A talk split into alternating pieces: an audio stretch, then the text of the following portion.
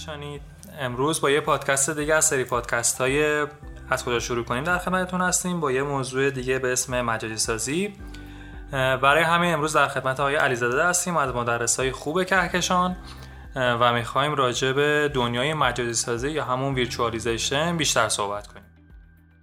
سلام خدمت دوستان عزیز. ممنون از اینکه این وقت رو در اختیار من گذاشتین که بتونم در خدمتون باشم. بنده علیزاده هستم. تو که خودتون گفتید مدرس مجموعه کهکشان نور و توی حوزه مجازی سازی برند وی مشغول به فعالیت هستم و تقریبا حدود 6 ساله که توی این حوزه به صورت تخصصی دارم کار می‌کنم و در خدمت مجموعه کهکشان هستم. آیا علیزاده اگر امکان داره اصلا در مورد خود مجازی سازی صحبت کنید. اصلا مجازی سازی چیه؟ چون فکر می‌کنم یه تکنولوژی نسبت به مثلا شبکه و برنامه نویسی تکنولوژی نوظهورتره.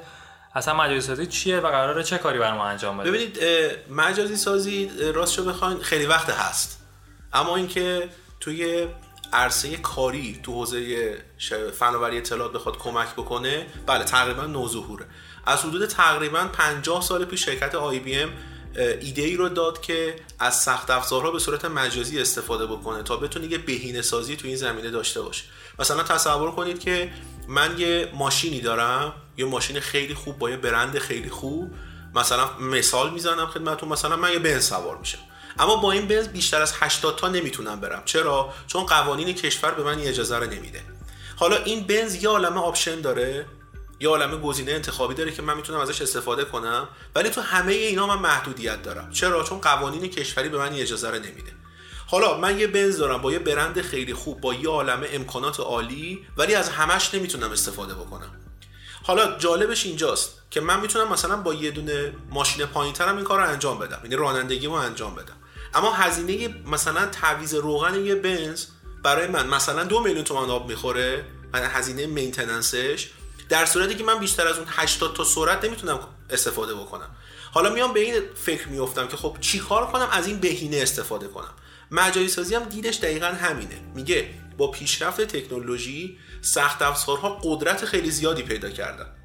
اما اگه قرار باشه از این سخت افزار قدرتمند من فقط ساده استفاده بکنم یک کار ازش بکشم عملا من همه هزینه هایی که برای اون سخت افزار انجام دادم رو از بین بردم. مجازی سازی میگه از این سخت افزار من می‌تونم طوری استفاده بکنم که همزمان چند کار بشه ازش استفاده کرد. از اون تجهیز سخت افزار همزمان چند تا کار رو بشه خروجی گرفت. حالا اینجوری شما از یک سخت افزار انگار که پنج تا دارید و استفاده می‌کنید. پس این بهینه سازی سخت افزار و صرفه‌جویی در هزینه هدف اصلی مجازی سازیه. که حالا در کنار این هدف اصلی یه سری اهداف دیگه هم اضافه شده که کمک می‌کنه که کسب و کار به سرعت و راحتتر انجام بشه. حالا در ادامه در خدمتتون هستم خب می‌تونید یه مقداری مثال های واقعی تر و ملموس تر بزنید. چیزی که ما شاید خودمون داریم روزمره ازش استفاده می‌کنیم مجازی سازی باشه ولی ما ندونیم. بله دقیقا. مثلا شما در نظر داشته باشید که الان همه شما یه موبایل دارین و روی تمام موبایلاتون هم یه تعداد اپلیکیشن هست. مثلا اپلیکیشن نرم اجتماعی. خب شما می‌دونید سرورهای این کجاست؟ خیر. شما در ایران هستین فردا ممکنه با یه پروازی مثلا تشریف ببرید فرانسه. آیا اون نرم افزار شما قطع میشه؟ خیر. خب چه جوریه روی موبایل. شما اون نرم افزار رو داری؟ هر زمانی هر جایی با هر دستگاهی که بخوای می‌تونی از اون نرم افزار استفاده کنی. خب این چجوری این اتفاق افتاده؟ ما می‌دونیم که هر نرم افزار یه سرور داره. خب این سرورش کجاست؟ آمریکا ایران روسیه سرور کجاست؟ معلوم نیست. اما چجوریه که شما تو دنیا داری جابجا جا میشی کند نمیشی قطع نمیشی؟ مثلا یه مثال بزنم. شما یه سرور داری تو چین. اگه بلنشی بری آمریکا از بود مسافتی مثلا ما تصور می‌کنیم بود زیادی داره. اما چرا کیفیت کم نمیشه؟ مجازی سازی همین کمک رو به شما می‌کنه. یعنی میاد میگه آقا این سروره رو من می‌تونم مثلا جاهای مختلفی از دنیا پیاده سازی بکنم؟ بدون این کاربر بفهم. بدون اینکه اصلا کاربر متوجه شه اصلا کجاست و البته این مفهومی که من دارم خدمتون عرض می‌کنم در واقع مفهوم کلوده. اما کلود با مفهوم مجازی سازی شکل می‌گیره. یعنی کسی که بخواد بره سمت مفهوم کلود کامپیوتینگ یا رانش ابری به طور قطع نیاز به مجازی سازی داره چون زیرساخت کلود رو مجازی سازی ایجاد می‌کنه. درست. خب فکر کنم این موضوعی که مطرح کردید در واقع یکی از گرایش های اصلی مجازی سازی بود همون کلود. اگه میشه در مورد خود مجازی سازی و گرایش های اصلیش صحبت کنید ما کلا آیا فقط محدود به کلود میشه یا نه؟ نه, اصلا ببینید مختلفی داره. من اولا یه نکته رو اشاره بکنم که کلود الان در واقع یکی از بزرگترین مفاهیم حوزه فناوری اطلاعات. بله. پیش نیاز کلود مجازی سازیه اما خود مجازی سازی تو ابعاد مختلف تقسیم بندی شده. ما مجازی سازی رو تو سطح دیتا سنتر یا همون مرکز داده داریم برای اینکه سرورها رو مجازی بکنیم. ما مجازی سازی رو تو حوزه client داریم. یعنی کسانی که با سیستم های کامپیوتر لپتاپ PC با مثلا موبایل های هوشمند یا همون تلفن همراه هوشمندشون دارن استفاده می‌کنن. تو این حوزه سرویس دهی داریم که عموم مردم به نام VDI میشناسنش. ما مجازی سازی رو تو حوزه function های شبکه داریم. یعنی مثلا خب کسی که تو حوزه شبکه داره کار می‌کنه هم می‌دونه سویچ چیه هم می‌دونه روتر چیه می‌دونه فایروال چیه. مجازی سازی اومده این سویچ و روتر و فایروال رو هم مجازی, کرده. پس یعنی ما در واقع تو حوزه شبکه هم function های شبکه رو داریم مجازی می‌کنیم. و تو حوزه آخر که حوزه چهارمش هست که بزرگترین حوزهشه حوزه cloud ه. پس در واقع مجازی سازی الان توی چهار تا حوزه می‌تونه سرویس بده. حوزه سرور در data center حوزه کاربر که به عنوان VDI معروفه حوزه تجهیزات شبکه که به نام network virtualization معروفه و حوزه cloud درست. خب حالا سعی می‌کنیم در ادامه وارد هر کدوم از این حوزه ها بشیم و در راجعشون بحث کنیم. ولی الان یه نفر اگر در واقع علاقه مند باشه به حوزه مجازی حالا هر کدوم از گرایش ها برای ورود به این حوزه چه دانشی باید داشته باشه ببینید از صفر میشه شروع کرد؟ از صفر صفر خیلی. به خاطر اینکه دانش مجازی سازی به نوعی جزء دانش های advanced و پیشرفته حوزه فناوری اطلاعات به همین خاطر کسی که می‌خواد واردش بشه باید یک دیدگاه درستی تو حوزه فناوری اطلاعات داشته باشه. من پیشنهادم اینه که دوستان با Network Plus شروع بکنن. و دانش شبکه رو حتی با واقعا با یک کلاس Network Plus خوب. دانش شبکه رو یاد بگیرن که مفاهیم پایه‌ای چیه و بعد در حوزه ارتباطات وارد بشن که مثلا می‌تونه با یه کلاسی مثل CCNA پوشش داده بشه که افراد تو اون کلاس خب حوزه routing حوزه switching حدود کوچکی البته خدا را شکر توی CCNA جدید کار ما راحتتر شده. یه حوزه از امنیت رو یاد می‌گیرن. یک حوزه ای از مجازی سازی رو معرفی می‌کنه. خب این خودش میاد پیش نیاز حوزه مجازی سازی دوره‌ای که مد نظر ما هست میشه. خب تا اینجا اون دانشجو هم مفاهیم شبکه رو یاد گرفته هم حوزه ارتباطات رو توی course ی مثل CCNA درک کرده و اگر یک دانشی در حوزه ویندوز و لینوکس نه اینکه لزوما دوره رفته باشه بدون ویندوز چیه؟ بدون لینوکس چیه؟ اصطلاحی که عموما به کار می‌برن مثلا میگن طرف یه system administrator باشه. یه تجربه هم اگه تو این حوزه داشته باشه به همراه داشتن دانش در حوزه تجهیزات سرور. یعنی سرور رو بشناسه. مثلا خب ما وقتی با یه سری از دوستان صحبت می‌کنیم میگیم سرور چیه desktop چیه؟ شاید ندونن اما سرور تجهیزش رو باید بشناسن. و تجهیز storage. اگر این رو بشناسن میگم نه لزوما دوره رفته باشن فقط بشناسن. دوره Network Plus دوره CCNA شناخت ویندوز شناخت لینوکس شناخت سرور شناخت storage. اگر اینا رو بلد باشن می‌تونن وارد دنیای مجازی سازی بشن و در اولین دوره مجازی سازی شرکت کنن. که حالا ما با توجه به اینکه تو کشورمون برند VMware جزء برندهای محبوب این حوزه هست اولین دوره که می‌تونن شرکت بکنن دوره به نام VSphere ICM یعنی اون VSphere پکیج شرکت VMware ه ICM هم مخفف install configuration management. تو این دوره می‌تونن شرکت بکنن که اولین دوره حوزه مجازی سازی هست. درست. خب شما قبلش گفتید که در واقع مجازی سازی چهار تا گرایش اصلی بله. داره. این دوره اولیه که براش داریم در واقع VS ICM که فکر می‌کنم الان version 6 ممیز 7 هم بله 6 و 7 داره تدریس میشه توی مجموعه کهکشان. این دوره برای تمام اون گرایش ها کاربرد داره یا نه؟ اگر توی حوزه خاص. مثلا اینجاست که این دوره که الان خدمتتون معرفی کردم وی اس آی سی ام 6 و 7 رو توی حوزه مجازی سازی سرورها استفاده میشه. یعنی در از حضور در این دوره فردی که تو این دوره حضور پیدا بکنه آماده میشه که data center خودش رو به سمت مجازی سازی سوق بده. اگه فردی تو این دوره شرکت کنه می‌فهمه مجازی سازی چیه. می‌فهمه مفاهیمی مثل مرکز داده های نرم افزاری یا software defined data center چیه. اینا رو کامل یاد می‌گیره و مسلط میشه. حالا می‌تونه به سمت دوره های دیگه اون سه تای دیگه که خدمتتون عرض کردم. منظورم هم حوزه VDI هست هم حوزه network virtualization هست هم حوزه cloud. می‌تونه به اون سمت بره. تو همین حوزه خودش یعنی data center مرکز داده که می‌خواد مجازی بکنه می‌تونه دوباره پیشرفت بده خودش رو. یعنی بره در یک دوره دیگری شرکت کنه چون certificate های شرکت VMware با دوره ها لحاظ اسم متفاوتن.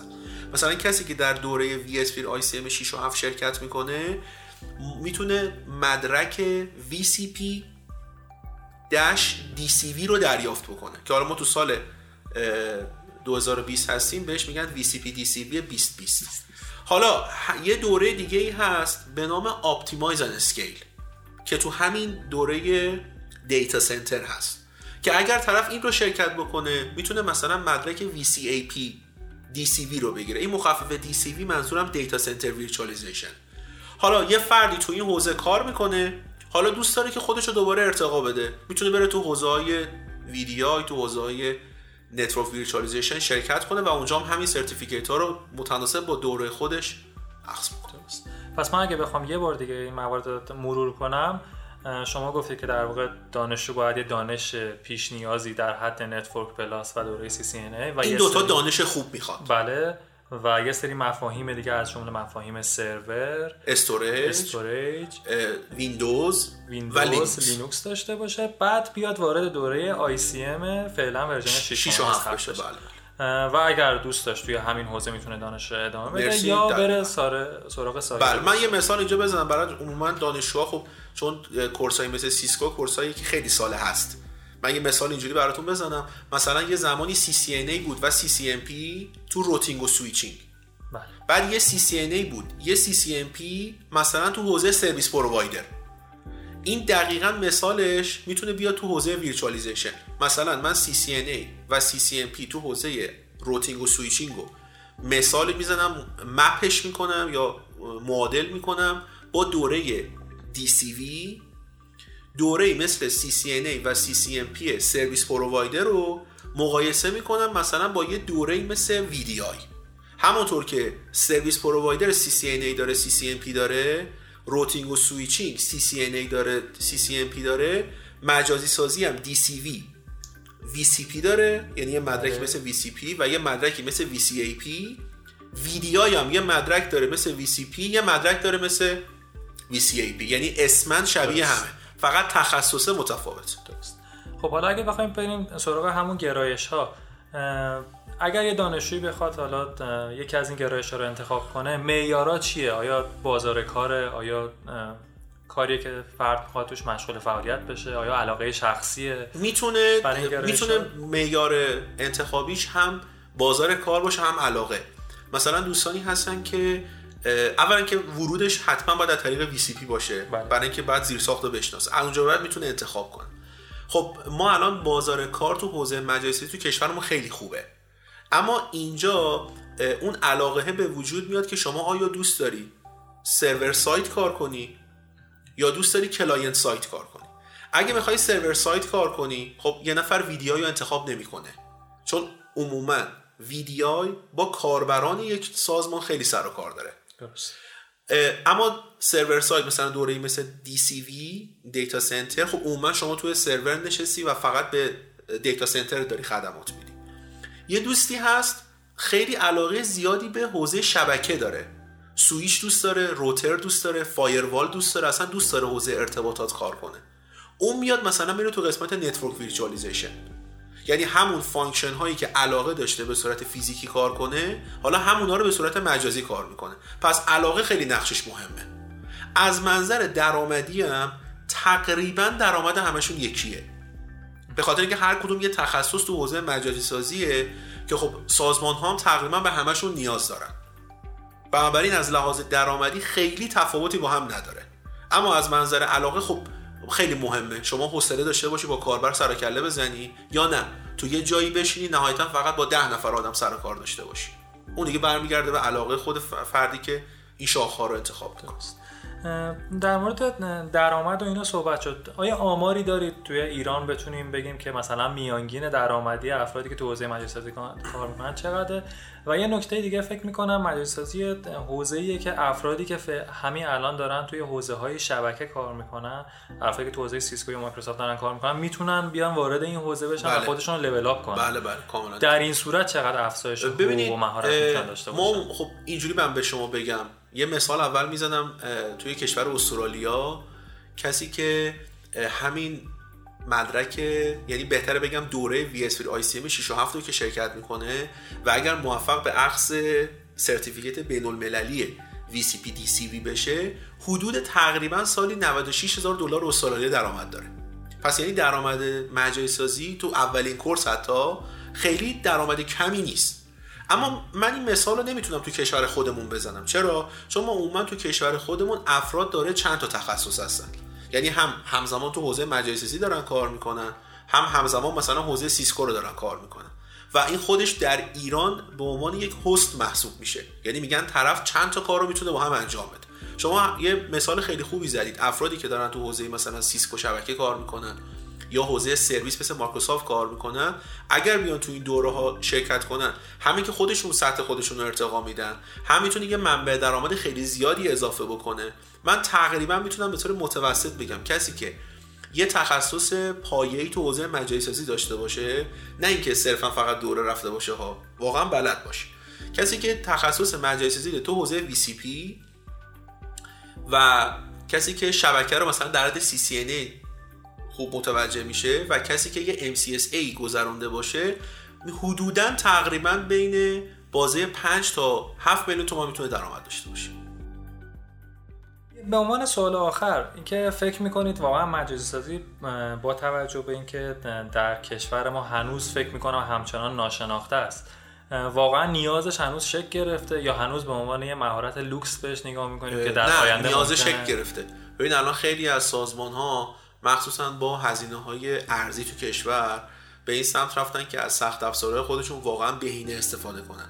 مثلا خب یه سرور شما شاید داخل ایران با هزینه خیلی زیادی خریداری بکنی و برای دوست داری که ماکسیموم ظرفیت ممکن آره ازش استفاده کنی.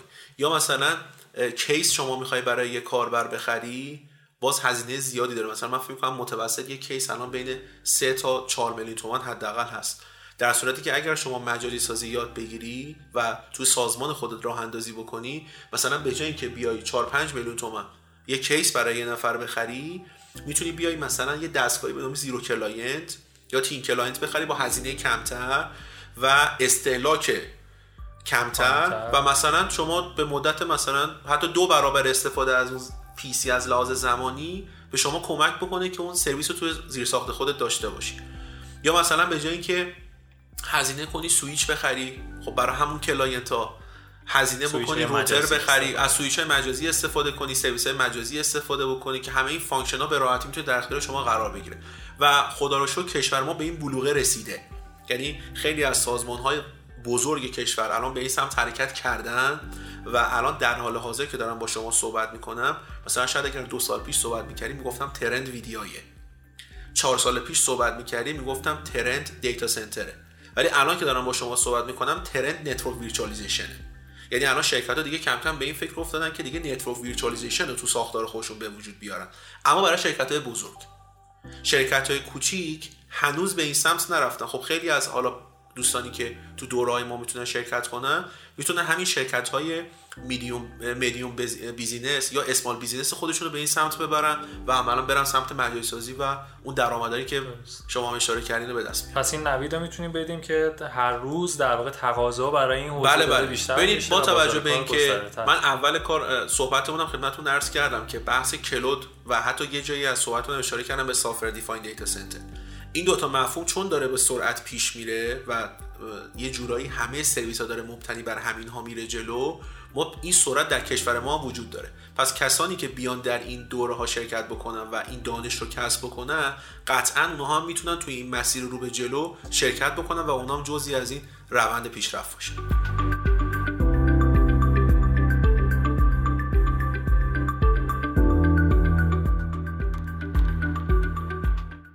خیلی هم عالی. ممنونم آقای علیزاده. مرسی که لطف کردی. امروز وقتتون رو به ما دادید. امیدوارم توی پادکست های بعدی بیشتر به مباحث جذاب ویرچوالیزیشن هم حتما در خدمتتون هستم. ممنون از اینکه از بندم دعوت کردید در خدمتتون باشم.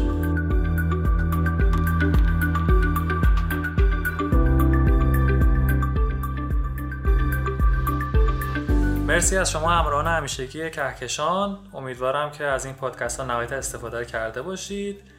نظرات و پیشنهادات خودتون رو توی شبکه اجتماعی با ما در میون بذارید. به امید دیدار.